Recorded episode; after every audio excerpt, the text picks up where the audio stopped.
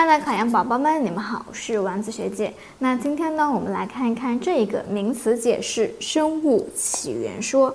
那么我们在写这个生物起源说的名词解释的时候，我们是不是应该把提出者也要说出来呀？是由谁提出的呀？是由利托尔诺提出来的，对吧？那我们就说生物起源说是由利托尔诺提出来的。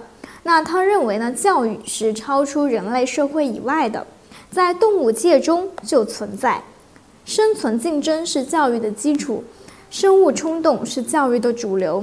教育起源于动物保存物种，而把自己的技能、知识传授给幼小动物的本能。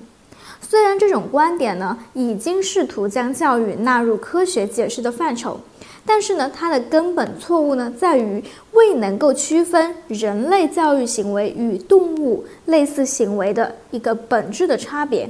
所以我们说生物起源说它其实也是有不足，也是有弊端的。以上呢，就是生物起源说的名词解释了。这道题你是否记住呢？